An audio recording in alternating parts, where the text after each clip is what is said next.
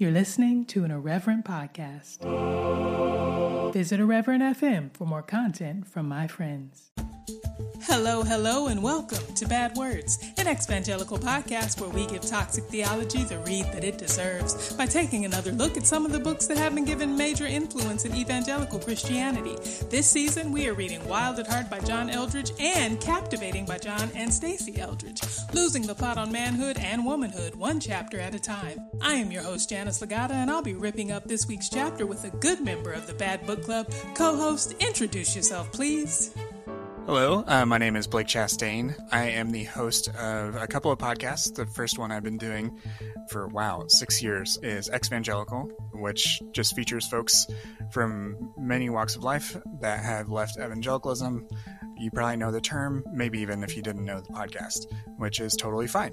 But the show has always just sort of touched on people's individual stories of why they left evangelicalism, what made them change their mind, that sort of thing. And then my second podcast, which I did, it's a season based show, whereas Exvangelical is a, a regular show and that's an interview show. My season based show is called Powers and Principalities, and it focuses on more the systemic and institutional issues of addressing white evangelicalism in primarily the American context. The first season was released in 2020 uh, and was all about white evangelicalism and Christian nationalism. And the second season, which I am going to sort of slowly roll out as I collect the interviews, is on white evangelicalism and media. So that's why I'm super excited to be on this show because a big part of that is the book industry and uh, and yeah. So I'm excited to be on the show. And one of my favorite quotes is actually I, it's a passage from a book called uh, Living Buddha, Living Christ, which is a comparative study of Buddhism and Christianity done by Thich Nhat Hanh, who is a, was a prolific author. He was a part of like the nonviolent resistance in Vietnam and was he he lived an incredible life and he had a lot of books but this book really touched on something in that he he's talking about how he says our faith must be alive. And what he says in that in that context is basically if within 10 years your beliefs don't change then you'll find out you'll wake up one day and your beliefs no longer serve you. And that is like damn powerful for for folks who come from a place like white evangelicalism or something similar that like your beliefs are, are sort of expected to just always stay the same. And for that to not be the case for there to be this expectation that was very liberating and enlightening for me in my own continued evolution of how i relate to things like spirituality religious belief religious community by and large. That one has stuck with me because it's a passage that like allows and expects you to grow and change and respond to different things. Excellent. So we'll get started with the reading of the opening paragraph. We'll have a discussion and then hear the closing paragraph and send you on your way. For additional context and conversation and the option to listen to these episodes with no ads, I invite you to join the people of Jod by becoming a Jodly or Jod willing patron on Patreon. But either way, I'm happy you're here and I hope you're ready because without further ado, let's get into Wild at Heart, Chapter 1. At last, I am surrounded by wilderness. The wind in the top of the pines behind me sounds like the ocean. Waves are rushing in from the great blue above, cresting upon the ridge of the mountain I have climbed, somewhere in the Sawatch Range of central Colorado. Spreading out below me the landscape is a sea of sagebrush for mile after lonesome mile. Zane Grey immortalized it as the purple sage, but most of the year it's more of a silver gray. This is the kind of country you could ride across for days on horseback without seeing another living soul. Today, I am on foot. Though the sun is shining this afternoon, it will not warm above 30 here, near the continental divide, and the sweat I worked up scaling this face is now making me shiver. It is late October and winter is coming on. In the distance, nearly a hundred miles south by southwest, the San Juan Mountains are already covered in snow. I'm so glad, so honored uh, to have you on this podcast because you are the godfather of exvangelicalism. and uh, you, know, you came in, you saw it, you named it,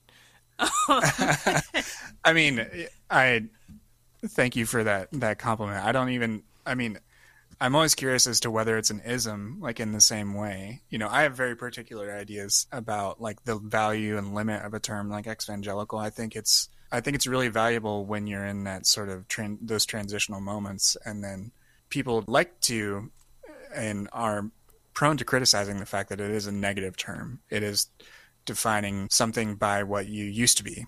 And I think that's uh, that's valid, but if that is intentional and it's also not intended to be a wholly absorbing type of existence like evangelicalism is. Mm-hmm. It can speak to at least part of your experience, but it doesn't need to dominate your entire life.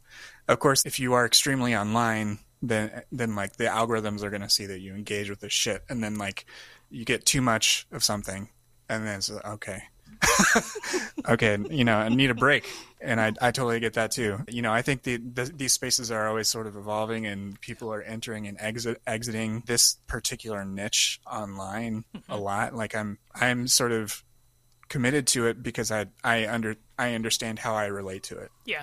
But I totally also understand and respect people that need to be like, okay, I'm, I've I've done my public facing part of this, and now I'm I'm gonna do something else. No, and and just just like your quote, like this idea of you know if your beliefs haven't changed in ten years, they no longer serve you. I think everything everything is evolving, including like evangelicalism. Um, I've mm-hmm. even found a new space kind of with it just in the last few months. And I personally oh, yeah. have stopped when I'm talking about evangelicalism. I'm talking about evangelicalism, and I've stopped referring to it as Christianity and kind of separating those two things in my mind. And so, exvangelical for me right now is particularly special because I'm like, oh, this is this is yes, it is a negative kind of thing, but to me, evangelicalism is this negative thing, and so it's mm-hmm. almost like a double negative at this point, where it's like, no, I am identifying myself as an exvangelical because this was the brand of Christianity that I knew, but it doesn't yeah. necessarily affect my Christianity yeah, at yeah. all.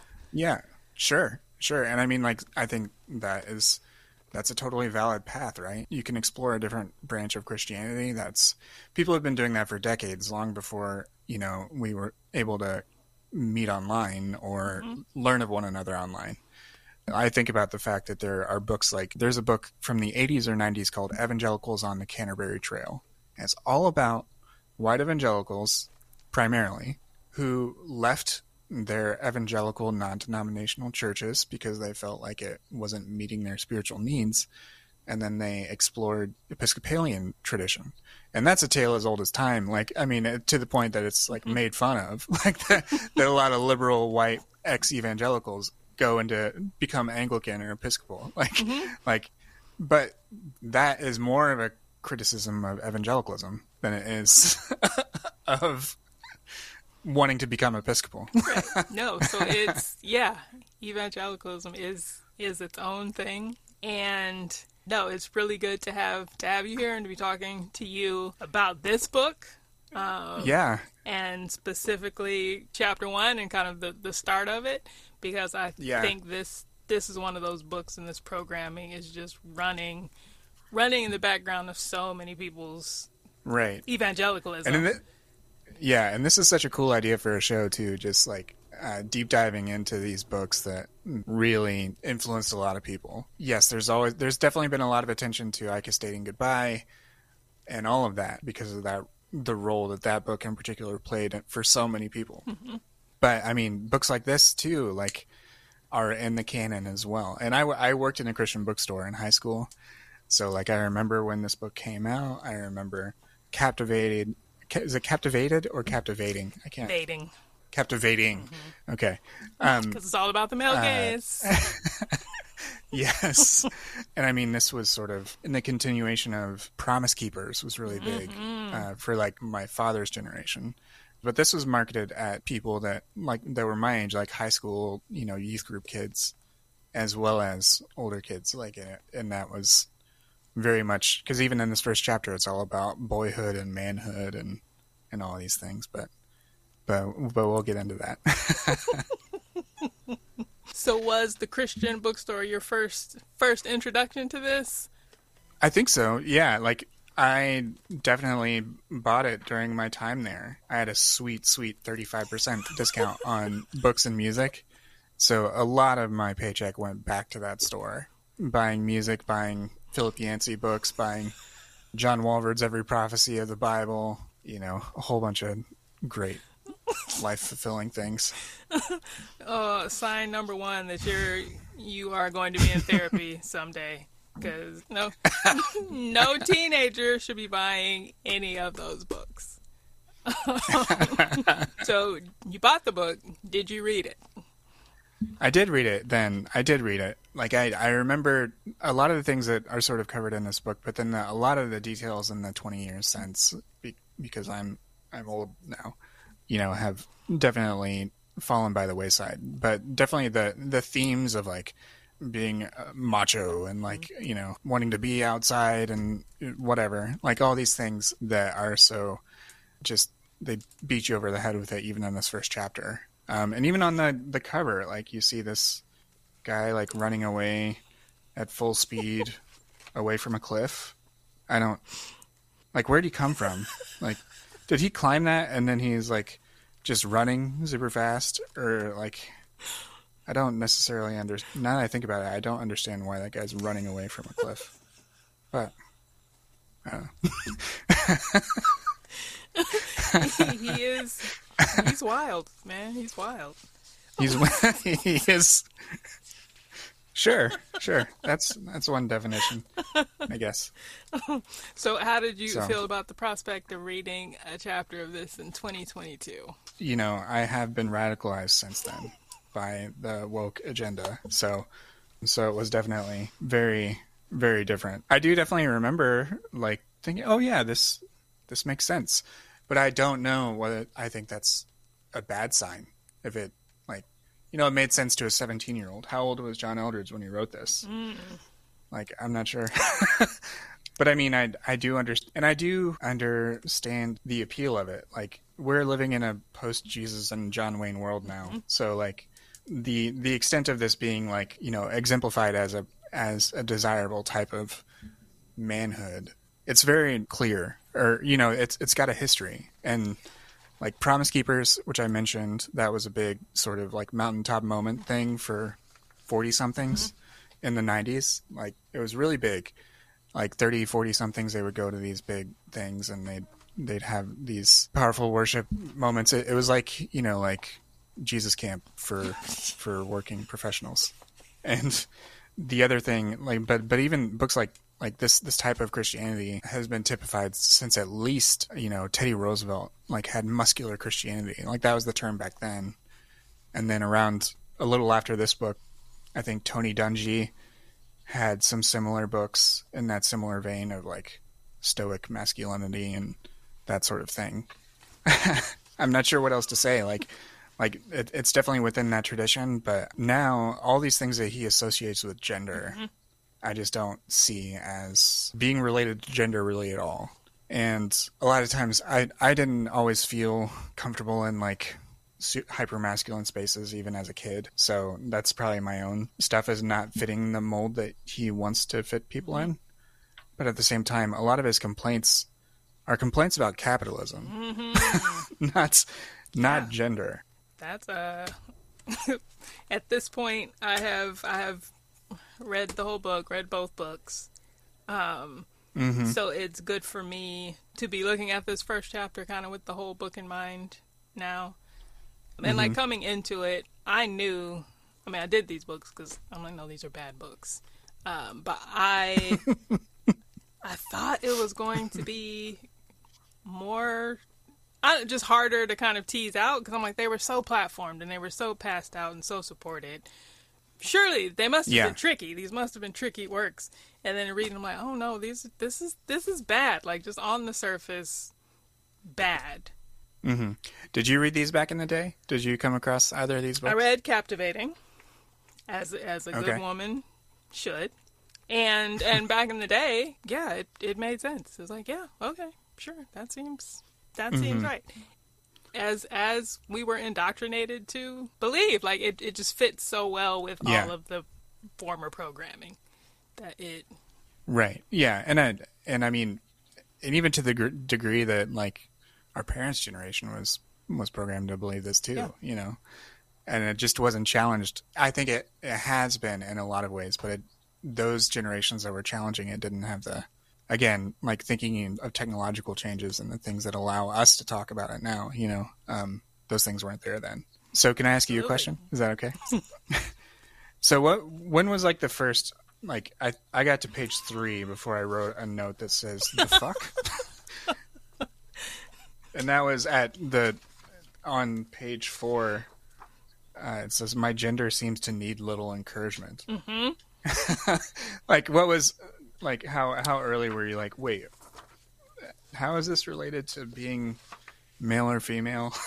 And like and about being masculine? To me that that was just like hmm i don't okay i'm i'm glad your gender needs a little encouragement but i'm not sure. Well, for me, and like, and I read this whole both of these books with like just this expression, just like the whole time, where it's just like, oh, and and like it just started early. Um, so so with Wild at Heart in mm-hmm. particular, so the introduction was its own mess. So I was already, but taking that off the table, just in chapter one. So he starts out mm-hmm. with the story, and I can't be mad at his little story. Fine, he's out walking and doing whatever. Okay, great.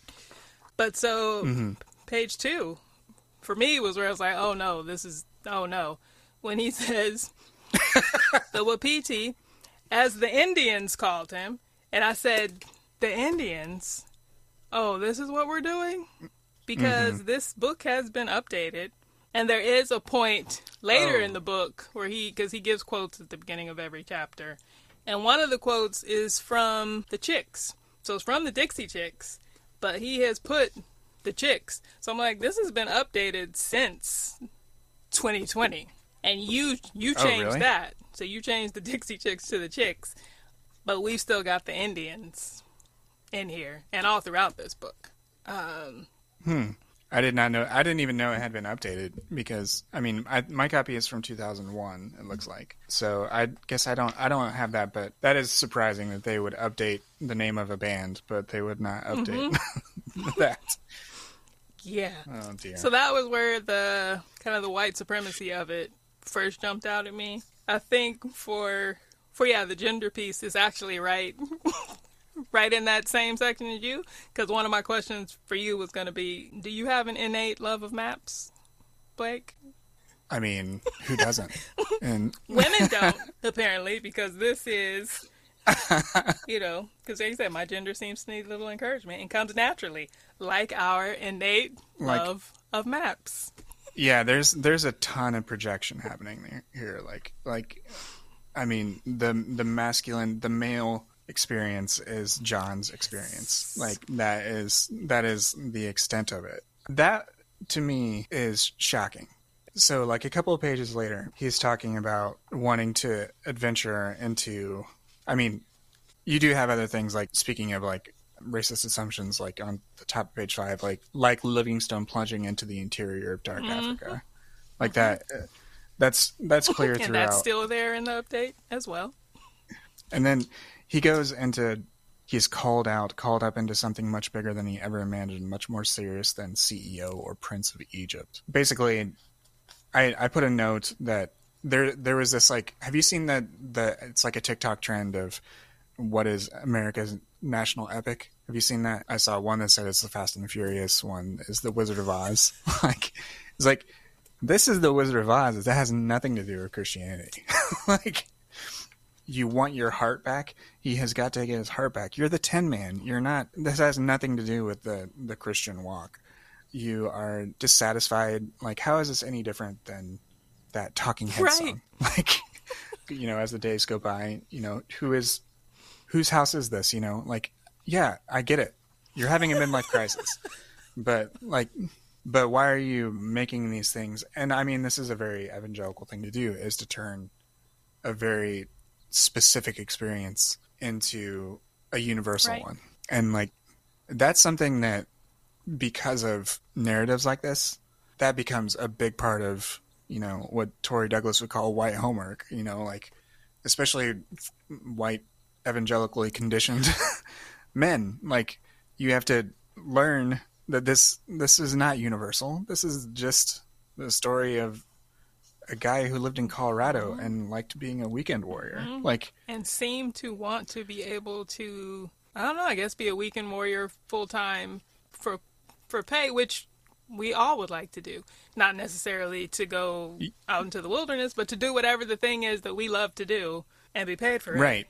Which again it's it's capitalism it's not your problem is capitalism, not the fact that that men are effeminate now or whatever. As the chapter goes on, it just gets you know he he rails against the the nice guy mm-hmm. thing, and this is like proto Mark Driscoll, I'm a man's man type stuff. You'd have to admit a Christian man is dot dot dot bored. It's like okay, like then criticize like you're criticizing Christianity, but then later on he he takes like gender essentialism and you know basically he says like straight out that gender is mm-hmm. built in like at the soul level which is just wild to me i mean you take galatians you, there's the galatians passage from paul but then there's this passage from jesus in the gospels of that in heaven there there's no marriage there's not going to be male or female like like it's a genderless existence right. in that passage so why would you say I mean, if you had any level of gender dysphoria and read that, that would just be like. And the other thing is, is that he talks about the male and female heart. Like literally, the female heart is way women outlive men. You don't want to have a male heart, people. And even metaphorically, like women, even in, in his own framing, women have to take on yeah. a lot more. And so, it's just very hard for me to to relate to this. It's I'm not sure. and this is one of the reasons I didn't feel like this type of manhood was not an example I ever really related to. And even like I like the outdoors, but you know, this is very stereotypical. You know, it's just very my kids like cowboys playing playing, you know, cowboys and, and Indians or like whatever. Mm-hmm. And like blowing blowing things up. It's like, is that gendered? Like, is that gendered or is that just environmental? He takes like, he takes all of these things all throughout the book and says, you know, here are all the movies that we love, and here are the typical storylines. And these typical storylines prove that this the standard storyline proves that this is the standard way that things are.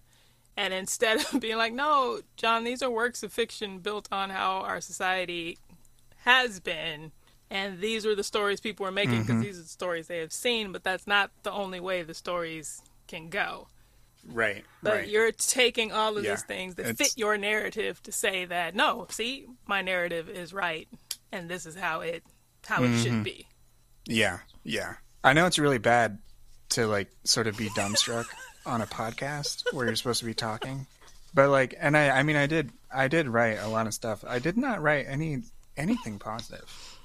Like I think that you know usually I try to temper things, but this is like it's the nature of some of these things when you when you look back now. I guess is like I, you know it's hard for me to access the place where where this made sense anymore. And the other thing that like I was thinking about, th- this is a bit of a tangent, but uh, recently I was listening to this album um, from Iron and Wine which uh, you know they're like a, a folk, uh, sort of in the two, early two early mid two thousands. They had an album that came out in two thousand five called Woman King, and there's a song on there that the subtitle is called Lilith's Song. And I actually saw him perform like a solo show. He uh, sometimes performs with a band, sometimes just him but he performed a solo show at Wheaton College. And I didn't attend Wheaton, I went to Indiana Wesleyan, but I went to Wheaton for this concert because it's in a similar area to where my family lived. And we saw them and we saw that concert and the administration made him censor Lilith's songs. Lilith's song, which is about the apocryphal first wife of Adam, who, according to, you know, uh, Jewish lore, was evicted from Eden for either demanding equality or like this is the, sort of conservative take on it, demanding equality or even superiority with with Adam. And he's got this very. They made him censor the song. The the one line where he says, "Fuck," like he he drops an f bomb, and they made him censor it, and it made it made the song that much more like sort of powerful and subversive um, in the moment, like in the moment with that crowd, him being forced to Like it, it's an explicitly sexual song in all of this, and that was the part they made him him edit out. When I thought of it, I was trying to think of other times when that may have happened, like in evangelicalism, where like the the sort of cultural filter fails, you know, and like something else mm-hmm. gets in.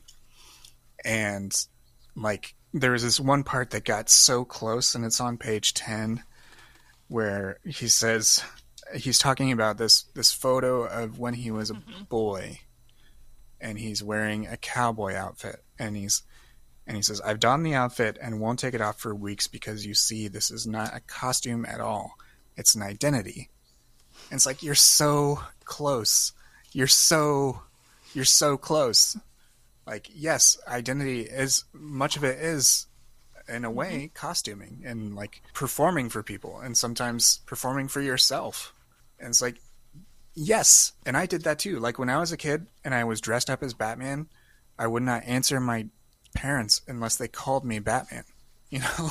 Like but at the same time like he was so close to understanding that identity link and how it's a little mm-hmm. performative. And like there is some there is a lot of performativity with regard to gender.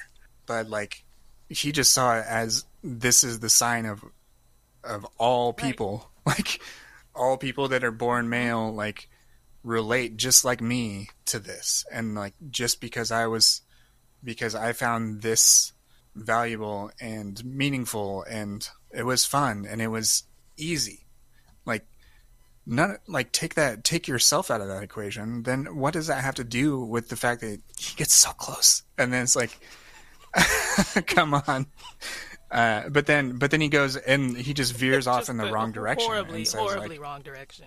So that that was a long sort of soliloquy about like this sorry about that about you know how sometimes they get close you know and then just just just go a little bit farther. And but but then you got to back in back into this type of orthodoxy that evangelicalism requires. And a lot of that's like gender these so-called traditional gender yeah. norms and it's so he he refers to it as a costume at first but then he said you know capes and swords camouflage bandanas and six shooters all the superhero superhero outfits these are the uniforms of boyhood i'm like no these are costumes of boyhood and mm-hmm. you know i think about about James Baldwin and him talking about you know watching watching the old movies, the Cowboys and Indians on TV, and then mm-hmm. Hitting that realization one day when you're like James Baldwin, me, oh, we're not the Cowboys, we are the Indians, and will always be seen as such.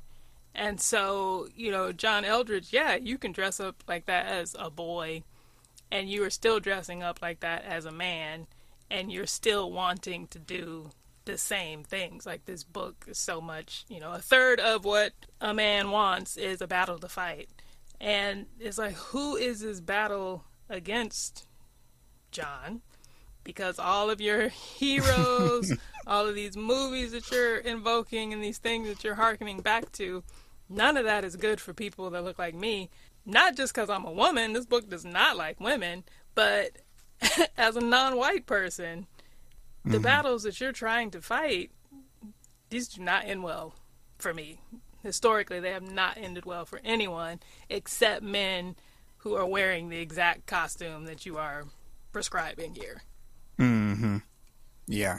The other thing to me that is just mind-boggling as well is that like he is trying to do this sort of his whole project is like this idea of imbuing meaning into someone's life. I remember in both sort of the evangelical stuff, like I was a huge youth group kid in the late '90s, and I went to you know a Christian college and and in the shadow, like directly in the shadow of 9/11, and there was a lot of stuff around like postmodernism and what it meant and and like people not not having meaning if it wasn't directly related or sourced to God and like the presuppositional stuff and all these different things.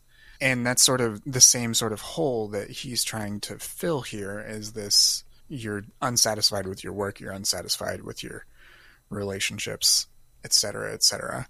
But his desire his way of imbuing meaning is entirely escapist.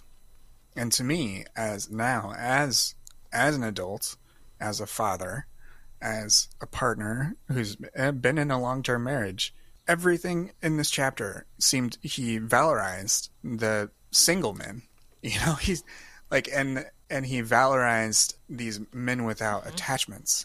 Like he wanted to be like Jeremiah Johnson or this wild man in the woods who was a hermit that you know maybe did something heroic but was self-sufficient and right. whatever else. And like that doesn't lead to stability for anyone else if you have those relationships, if you have dependents, if you have like children that are financially and many other ways, like emotionally and and socially in every single possible way until they come of age and can support themselves. Where is where is that? Where is that part of the being a responsible adult of being a man? Like that's completely absent. And that's why to me it's like, okay, you you want to go hiking during the weekday too, don't you? like like okay, you know, get up at 5 you do the grind or whatever or change your life but don't say it's because like eternally I was born with a boy soul and you were born with a girl soul. Like get out Right.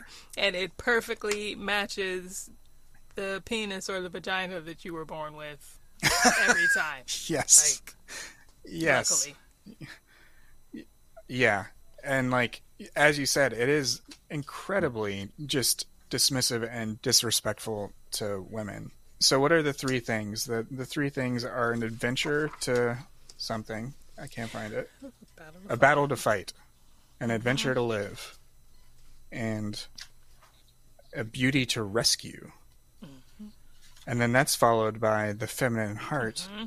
The world kills a woman's heart when it tells her to be tough, efficient, and independent. Like, what? And again, capitalism kills a woman's heart when it tells her to be those things and then blames her for it. You know, we are right now in this. I mean, we are in this. It has to be one of the stupidest moments of history, just all the time. uh, but you know, just coming out of these midterms yes. and to have the Republican Party, the conservative right wing side of things, looking at the results, and instead of saying, "Oh, like okay, maybe people don't want these things that we've put forward," they're saying, "No, the problem is single women." Um, and and the youths. How can we raise the voting age, mm-hmm. and how can we make sure less women are voting? Yeah, and that's so the he's doing the same thing and saying, "Here are the things I don't like about women." and instead of looking at what is actually harming women because he talks about you know yeah, boys boys playing war games blah blah blah whatever and how important that is because when boys play at war they are rehearsing their part in a much bigger drama. One day you just might need that boy to defend you.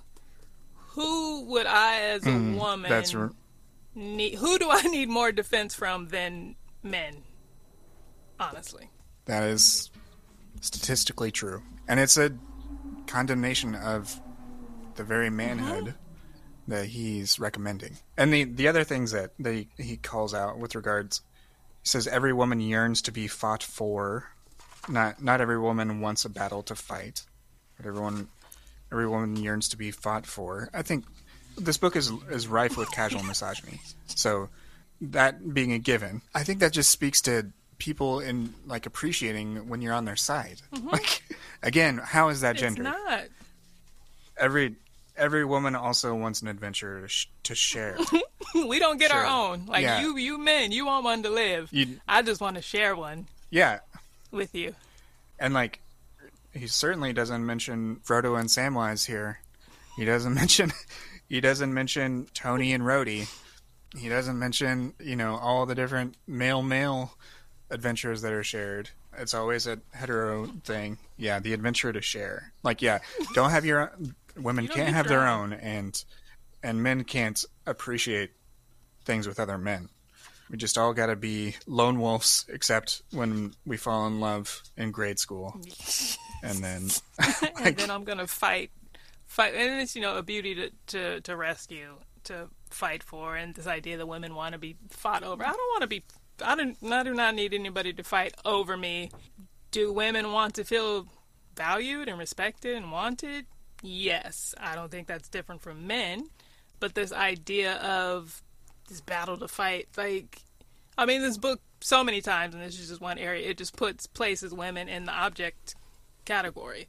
Like this is this is a thing that this man has decided that he likes, and now he's going to go and get it. And even mm-hmm. if the battle that he has to fight is the actual woman to get her and make her into whatever it is he thinks she should be, well, that's just part of his adventure to live. I don't know. When you were taught like to critique something, there's usually only two two schools of thought. You say the nice thing first, or you say the nice thing last. And I'm struggling. You know, I'm struggling. I'm I'm trying.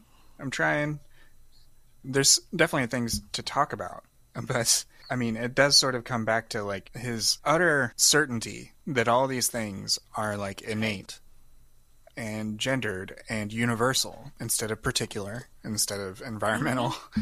you know, and he blames the world, he blames Christianity. I love escapist stuff. I still read I I love comic books. I love the fantasies of like the the cool thing about a lot of superhero stories and even like you know the myths that go back thousands of years is that like generally they have like transformative singular moments you know like spider-man is bit by a spider and then overnight becomes super strong and like he becomes like the alpha or whatever or like or he can like put down the alpha uh, and he's still smart and pick a story. The usually there's like this transformative thing. Most heroes that that have to work for it are sort of you know they're not as common. And even like Batman has a superpower of being a billionaire, so like he could go hiking on on the weekdays. You know, he could go to his karate class and everything. But like I would not take those fantasies and then put it in a book that's marketed towards giving people more meaning. To me, that is like that's just setting people up with false expectations, and you have no idea what sort of internalized uh, things they're already struggling with. Like I don't, I don't relate to this type of manhood like really at all. Like I mean, my particular branches of evangelicalism and everything. Like the first pastor I remember was a woman. I've I've had strong women in my life and I've had strong men in my life. And like for me, a lot of times I never associated those things directly with gender. And I don't know if that's because of those experiences, because of other parts of my life. But like I remember reading this. I remember reading like the Sacred Romance, which he also wrote before. I, I think it maybe came a couple of years before this book and then he's like the sacred romance was like sort of both of them and then he he gendered them. Like he i think is what happened right? If i'm remembering it right. And so this this just misses the mark in my opinion. Like of the things to address in like people being dissatisfied with their lives or dissatisfied with the way they're performing or whatever this isn't it. Like and that's why it's hard for me to get back there again i guess. Like I've only read the first chapter or so of Bell Hooks's The Will to Change, mm. which is all about masculinity. But like I think it'd be way I think it'd be very interesting to do like a comparative between like things that are actually addressing other a- aspects of manhood that's not just dreaming up mythic versions of mm. of being a man. But yeah, I mean that's that's sort of that was that was sort of part and parcel of a lot of these books is wrap yourself up in some grand story. And like you can wrap yourself up in a real grand story like like challenging capitalism in your own life or in you know some other way addressing other systemic issues. That's a big story but it's not being you know mel gibson and braveheart. Like okay sure. But sometimes like i'm i'm struggling right now with this this shooting in Colorado Springs and just being really tired of kind of even going back to the whole idea of critique. Like, I think we have been taught to give people so much benefit of the doubt and to have this idea like if we're going to have a conversation then yes i have to come with uh, you know the the compliment sandwich right so i have to give you two nice things to say to say one mean thing to you so i have to give credence to other side and we have to you know, in good faith, we have to come and be nice. And I'm like, I'm I'm tired of it. Like, I want to just be able to say no. Like, your theology is bad, and I think I think you're bad. I don't. I can't. I can't. I don't. I don't want to separate the two anymore and pretend like you know, you're trying I can no, I can see how you're trying to to do the right thing. It doesn't matter. You're doing the wrong thing and you're hurting people. And we should be able to say that. But we on we on this side, we won't say that. We're still trying to find a nice thing and be nice and, you know, give benefit of the doubt. But, you know, one of the strengths he comes in with is that they don't do that. He says these he makes these statements and he makes them definitively. He does not leave room and say you know, no, there might, I mm-hmm. could be wrong here, and there might be other men who express their masculinity different. He says, no, there are men who are expressing their masculinity in another way, and they're wrong. They're doing it wrong. Yeah. And it may be because yeah. they were wounded by their mother or blah, blah, blah, whatever. But no, I know the way. What I'm saying is right. And there is no, there is no argument here. There is no other side. That's it. Yeah. Yeah. Yeah. And I, that is very true. Is, and, you know, much of, of what part of this, you know, what we all sort of refer to as deconstruction these days and everything, a lot of it is recognizing that those narratives were way too simple. Yeah. And like the, the, the it led to really bad theology. It led to really bad teachings. It led to really bad practices. And much of what people struggle with is like the, the cognitive dissonance of, of it all and also discovering many years later just how well how ahistorical it is mm. like how this is actually just very very recent developments like all of american history is pretty recent right. by the scope of history but nonetheless even even within american history like a lot of these things are just you wanting it to be the 1950s and the 1950s were really good for white men right. Ask some other people how the 1950s were. Ask anybody else. that is a huge, huge part of like why these things fail to convince unless you still believe those things. Right. And there's this book that was really illuminating. It's called Marriage a History, and mm. it is by I believe Stephanie Coontz. This one part. It's all about inventing the male breadwinner marriage, which like mm to me speaks to how much this book is like if you if you learn a touch of history like the, so many of the assumptions of this book fall apart. And basically it was the transition from like a producer economy to a consumer economy and the lead of uh, working for wages that led to masculinity being tied to things like being the breadwinner and divorcing it from domesticity so this this woman is a, the author of this book. She is a sociologist who specializes in marriage and the history of marriage. And one place she says traditionally, middle and lower class wives had combined their productive tasks with child rearing and, and cooking. But as wage earning, work, and commerce moved out of the home into separate work sites, this became more difficult. Many women worked for wages prior to marriage, but it was very hard to combine all the heavy work involved in running a household with the hours required to hold a job outside the home and goes into that some more. As the division between a husband's wage earning activities and a wife's household activities grew, so too did the sense that men and women lived in different spheres. Mm-hmm. With the man's sphere divorced from domestic, domesticity and the woman's divorced from the so called, quote, economy. A history of the German Enlighten- Enlightenment writes that in earlier centuries, when economic production was centered in the household, domesticity was a virtue shared by males and females a shorthand term for thrift, hard work, and order. Advice books in the late 17th century still urged husbands as well as wives to practice domesticity, but a century, a century later, it had tumbled out of the constellation of masculine virtues. And like that right there, like it's an economic problem. Right. It is not a problem of you having a boy soul and a girl soul.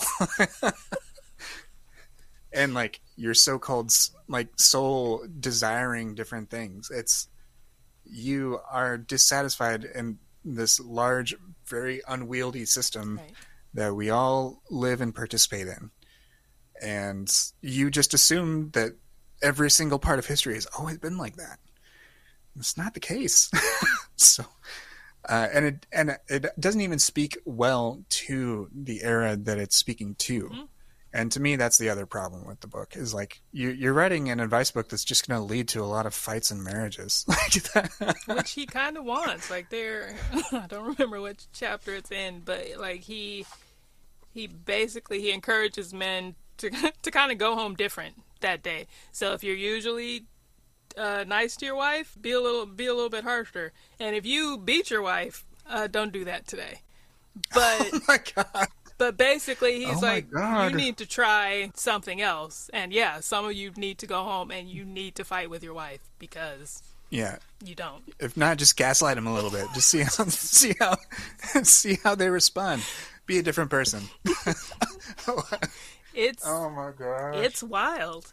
Like one of the questions I have is, I'm like, I don't understand. You know, he's so mad at the feminization of of the church, and I'm like, John how did that happen? How are you blaming us for that when we literally never been in charge of the church? Like you're mm-hmm. mad at the men who go work in the office and be the CEOs because that's not manly. As if men like I don't enjoy office work. It's not because I don't enjoy office work. It's just because I'm not wired that way. But there are people who legitimately love crunching numbers. That is their adventure.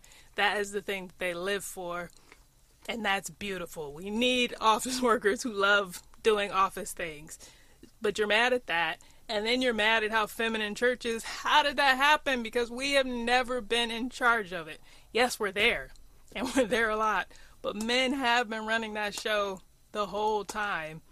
So I don't mm-hmm. understand why are we bearing the brunt and all the blame for all of these things that you men, white men in particular, especially in white evangelicalism, you have been in charge of this, and it's not what you want it to be.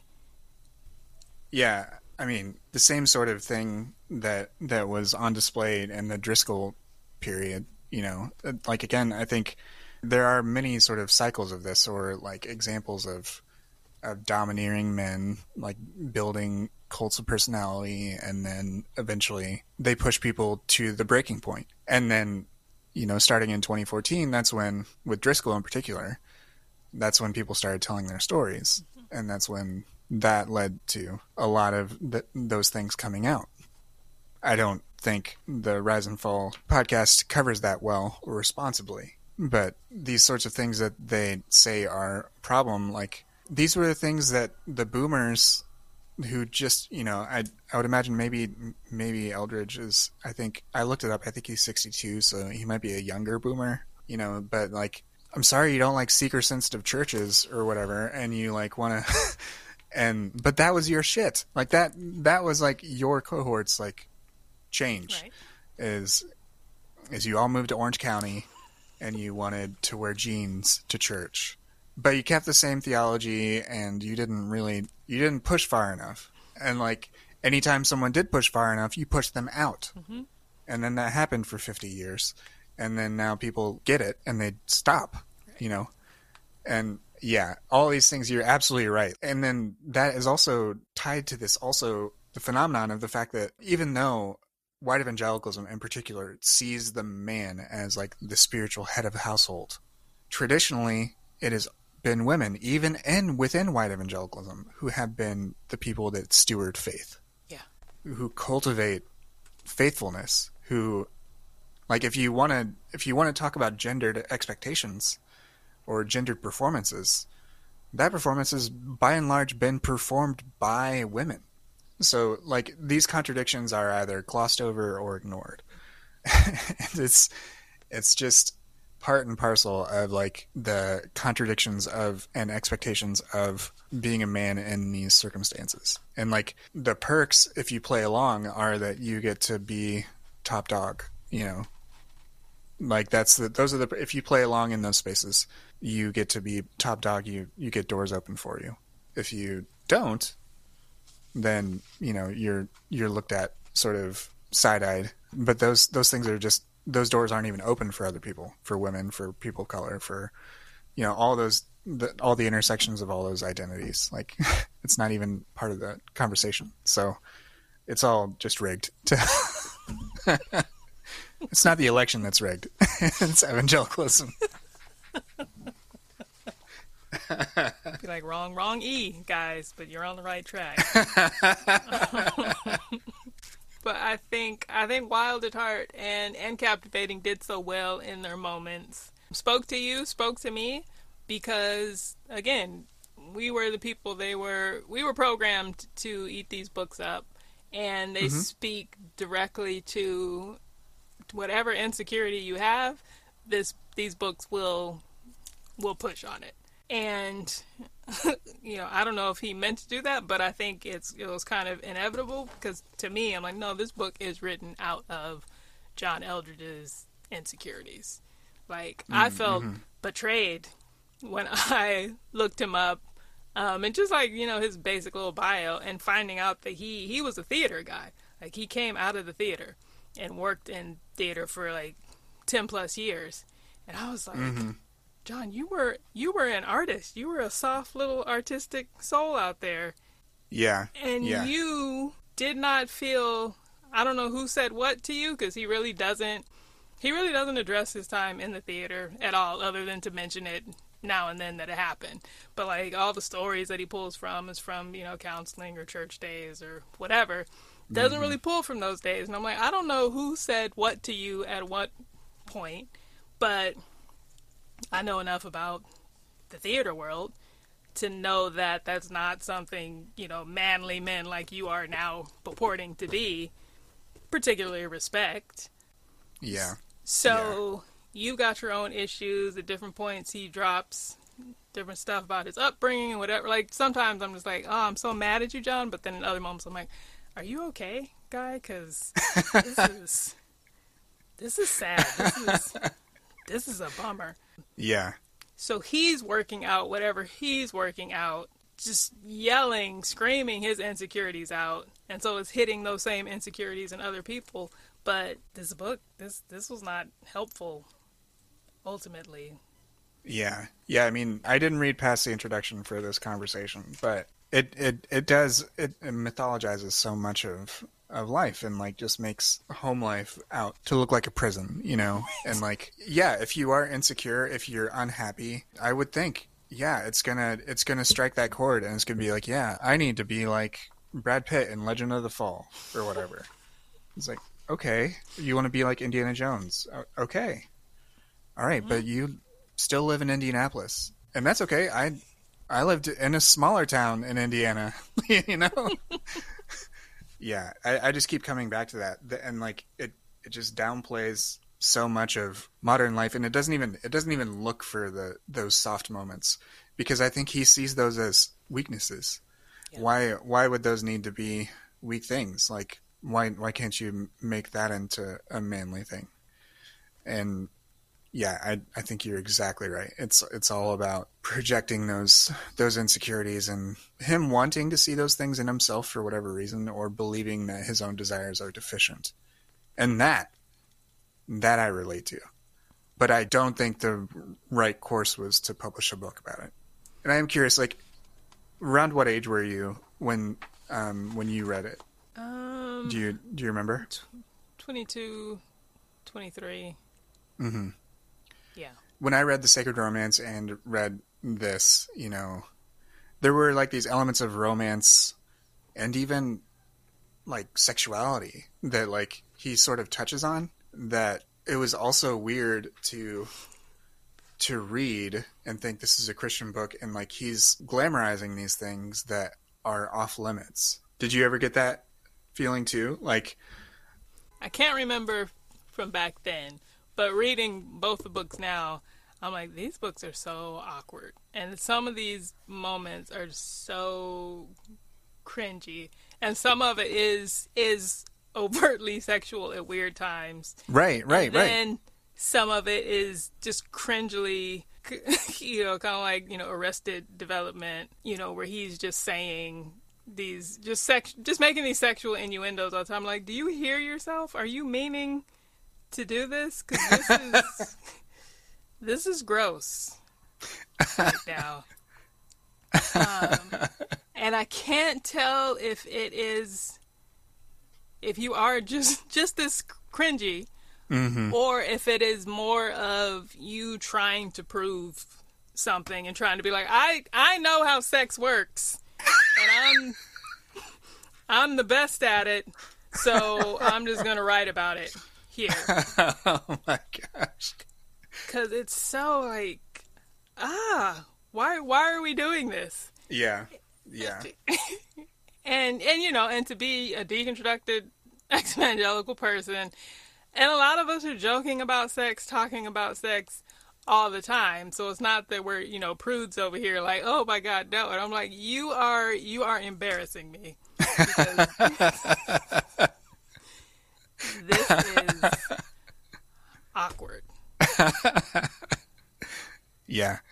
Yeah, and I mean that that is the sort of inse- insecurity, and you know, speaking to just the ways in which these these male models that that he's putting forth, it's really hard to tie this back to Christianity.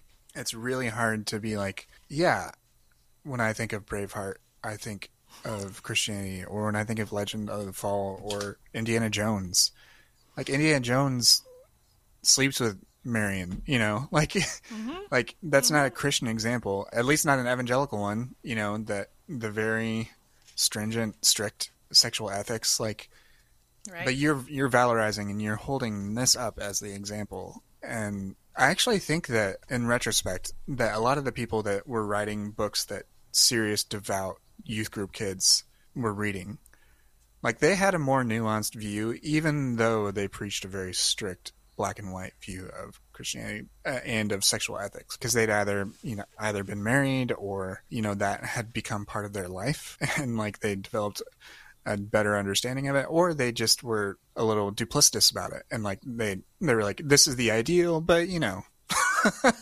like but they never right. said that but the but you know part it was never emphasized you know it was and that just sort of to me is part of what is problematic about a lot of these books and is why things like you know the most recent example is jerry falwell jr and mm-hmm. and mm-hmm. he and his mm-hmm. wife's ex- escapades and that's being documented but then there's a whole line of male preachers that have done the same thing and that is another sort of confusing part because that is this part of this male identity that you know Linda Kay Klein and, and pure talks about how men are told that their minds are evil and women are told that their bodies are, you know, and that's that dichotomy, that difference that is Im- implied and put on people in evangelical thinking and theology is really messed up.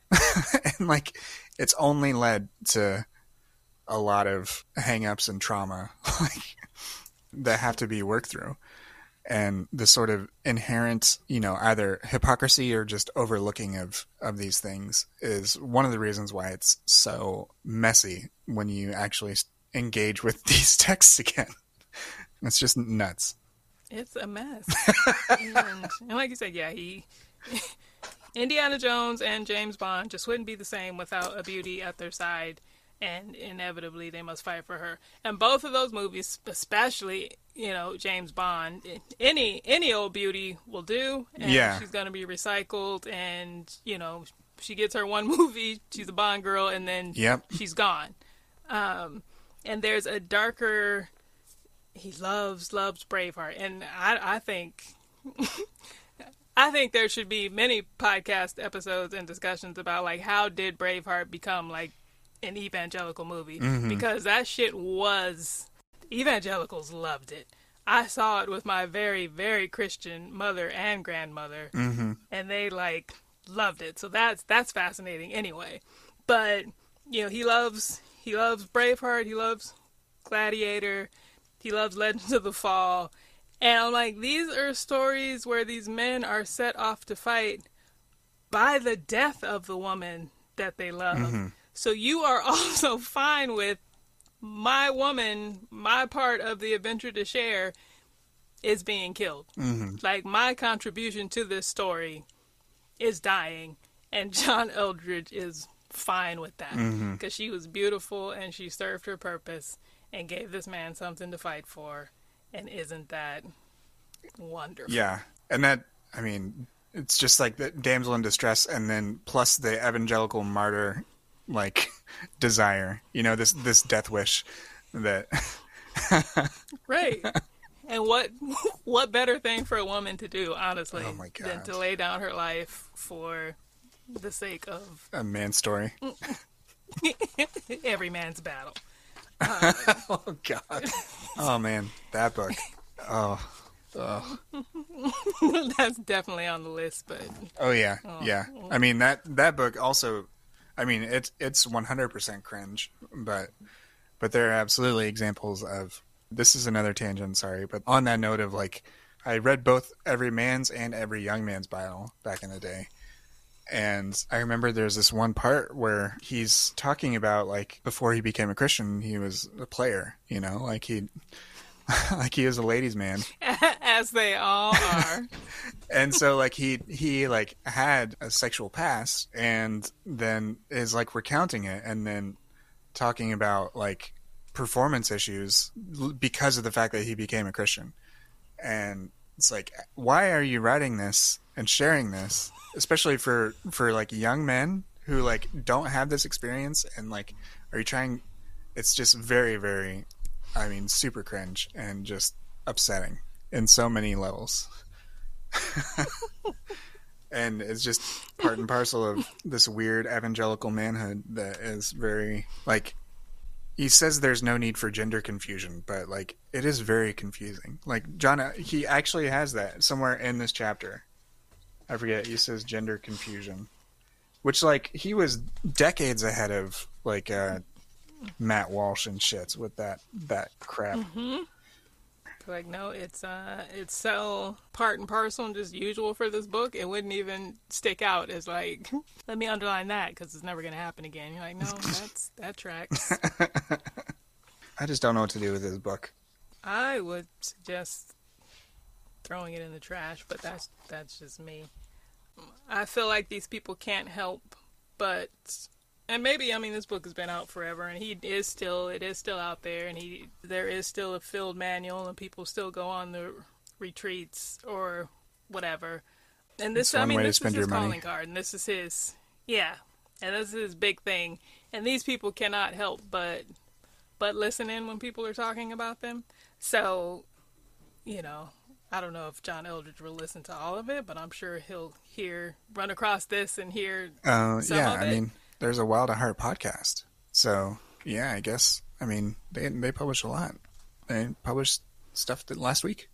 So, I mean, That is that is horrifying. So if my my part in exvangelical history can just be here is a, you know, yeah, the State of the Union, and this is that State of the Union rebuttal. the resp- yeah, the the minority response or whatever. That is that is exactly what this is. That's great. yes, I mean, I and I, I think this is such a cool project because I because there's just there's a wealth of different books to cover. You know, there's so much that the market of evangelical books has been so mature for so long, and back in my Christian bookstore days, there was like a, a fad section basically of impulse buys. So during during my time, it was like the pur- the purpose driven life, and but before that, it was the prayer of Jabez. Enlarge my. Uh, That's right. yeah. And you know, it was just wild because that's that shit's just straight prosperity gospel. Like it is unvarnished. It is plain as day. But everybody jumped on that. Everybody was like, okay, let's give this one a shot. Like this is seven dollar impulse buy. This is something you can put in, you know, in the white elephant Makes a great gift. makes a great gift. Yep. We had so much stuff in this one, you know, the impulse buy section right by the the register. I don't I don't think we had testaments, unfortunately, but uh, some people I knew that worked at family Christian stores had testaments. But yeah, it was the prayer of Jabez, purpose driven life. We had the sacred romance and uh, the workbook, and wild at heart and captivating. And once the market clings on to something, then then they run with it. But this one isn't it. Like this.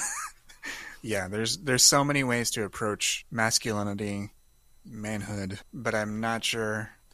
I don't think this is the way to do it, and it's largely uh, devoid of Jesus of Nazareth. Like, regardless of what you think of Christianity, but the person of Jesus, like that's that's not present in, in this. I don't see it. These are all mm. people, like all the people that that he wants to talk about are people like either alone or with small groups. And like Jesus hanging was hanging out with his buddies all the time. You know, he he definitely needed his, his alone time too, but I just don't I just don't see it, and I don't see it tying back to. It, the only thing that Christianity provides here is proof text. That's it. Like just some out of context Bible verses here and there, just to talk about gender in a really basic way. So I don't know. And it's hard to like look at look at these books without without the Christian lens. Like coming into it, like, okay, this is a Christian book, but I'm like, if if somehow a non-Christian, non-evangelical just picked up this book and stumbled across it, like I feel like they would 100% walk away thinking Braveheart is a book of like this. Yeah.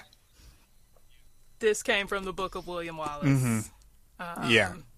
And it's full of lessons for us to learn. Like for a Christian book, this book is shockingly light on Christian texts.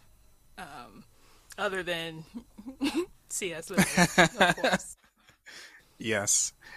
But the Bible makes very few appearances. Mm-hmm. Like much less than I would have. Yeah. Yeah. Uh, and I mean, there's so many examples of men and women that just defy these sort of gender expectations, even within Christian history. Like, there's just so many examples to pick from, whether it's within American Christianity or reaching back to the days of Jesus. Like, there are so many ways in which none of this has 100% this is boy soul, this is woman soul, girl soul, you know, like, uh, it's just crazy to me. Like, what what does he think of Joan of Arc? What does he think of Francis of Assisi? What does he think of? He does. He does not. What does he think of like the universal friend that was like an abolitionist who is basically non-binary and like didn't associate with any gender? Like, what do you do with those people? Like, do you say that they aren't they aren't boy soul enough, or like are like this is distinctly American? It's so strange the the narrowness of it. Like it's intended to evoke all this expansiveness, but by reducing everything down to boy soul, woman soul, boy soul, girl soul, it, it limits everything mm-hmm. by these terms that don't fit everyone. And yeah, it's just as you said, it was absolutely his insecurities just broadcast through this book. You get an insecurity. You get an insecurity. so, all right. So, looking at this book from the perspective that everything is permissible, we cannot stop John Eldredge from writing a, any kind mm-hmm. of book, but not everything is beneficial. so on a scale from 1 to 10, 10 beneficial for everyone. This is Jabez tent. Please enlarge it uh, down to one harmful. This is the king in Braveheart wreaking havoc and instituting nocta. um. I mean, I would say if prima nocta, then it's probably I, if it if that's he doesn't go there in the first chapter, so I give him like a one point five. you know, he's not he's not uh, he's not violating consent in this maybe maybe even give him all the way up, uh, uh, like one, give him a full point above that to a two, if that's the one. but I do not recommend this book. I mean, it is definitely like a very interesting artifact of like something that was was big in my life that was part of something, but I would not in 2022. I would have no, no go go read lots of other books before you read this one. I love that he got an extra half point, two point, full point, just for not in this chapter. Um, I mean that, yeah. I mean, uh, but only that. The bar, I mean, only that. Only that. And it only doesn't hold for the whole book, so yeah. I mean, I I don't the remember is... the rest, so I may need to to justify that. So don't don't judge me too harshly Remember, I only read this chapter for this podcast. People who listen to this in the future. So. They will understand. so instead of Wild at Heart, because we are not recommending Wild at Heart, what is something, an activity, book, movie, music, anything uh, wild, whatever that means to you, that you would recommend? I really like bike riding when I get a chance, and so like any sort of any sort of activity that you know puts you in your in your body or in a place that you develop sort of an appreciation for the wider world. Any of those things that sort of evoke awe or wonder, like do those things. I I like bike riding. And as far as like any sort of content that would be sort of along those lines, there's a comic book called Second Coming, which is about Jesus coming back to Earth, but that's because his dad wants to toughen toughen him up. So he um, so he forces Jesus to be roommates with basically like a version of Superman to toughen him up. In the first issue, he goes on a you know he responds to a crime with with the Superman analog, and Superman's beating the shit out of everybody, tossing them out of the warehouse. That, and uh, he then the Superman character walks out and says, where are all those thugs that I threw out here? and Jesus says, I healed them. And then he says, Why? And he says, Because they needed it. uh, yeah, so if you want a book that straddles the line between being very funny and also talking about things like, like manhood and whatever the hell that means, pick up Second Coming mm-hmm. by Mark Russell and Richard Pace. It's a comic book. There's two two volumes of it. Um, the first volume is all about him being roommates with this Superman character, Sunstar. It's fantastic. Pick it up. And I interviewed the author back on my podcast, so you can listen to that there. this has been fantastic. And uh, Blake loves bike riding, so you guys heard it here first that bike riding is innately Great. male. It is an innately masculine activity. And all of you should love it. Like yeah, no electric bikes. That's um, cheating. You gotta be super. No, no girly bikes with for wearing skirts. You gotta have a crossbar on top. You can't use city bikes in New York because of that reason. There's a lot of rules for manly biking. That's just the way it is.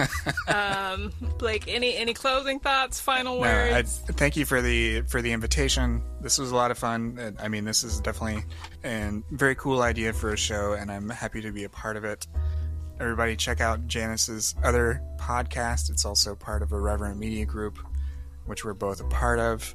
Mm-hmm. And yeah, if check out irreverent.fm for my podcast and a whole bunch of others. So thanks for having me, Janice. Thank you so much for saying yes. This has been this has been great. What if, what if those deep desires in our hearts are telling us the truth, revealing to us the life we were meant to live? God gave us eyes so that we might see, He gave us ears that we might hear, He gave us wills that we might choose, and He gave us hearts that we might live. The way we handle the heart is everything. A man must know he is powerful, he must know he has what it takes. A woman must know she is beautiful, she must know she is worth fighting for. But you don't understand, said one woman to me. I'm living with a hollow man. No, it's in there. His heart is there. It may have evaded you, like a wounded animal, always out of reach, one step beyond your catching. But it's there. I don't know when I died, said another man. But I feel like I'm just using up oxygen. I understand. Your heart may feel dead and gone, but it's there. Something wild and strong and valiant, just waiting to be released. And that's that. Thank you for dropping in on the Bad Book Club. I certainly hope you had a better time listening than we did reading. Bad Words is an irreverent media podcast, the Lagata Scratch production, and a God is Not Given side hustle. Produced by Janice Lagata and made possible by the generous support of Jodly and Jod-willing patrons like Daphne. Thank you, Daphne. If you're enjoying this season, please let the people know by leaving a rating or a review on the podcast platform of your choice. And if you're looking for a better book experience, ask Amazon about The Grift of God and or The Divide by me, Janice Lagata. And until we meet again, take care of you and be well. This has been an episode of Bad Words, but to finish up, here are some good ones. And I would say explore the things that give you meaning regardless of whether someone like John Eldredge tells you they should.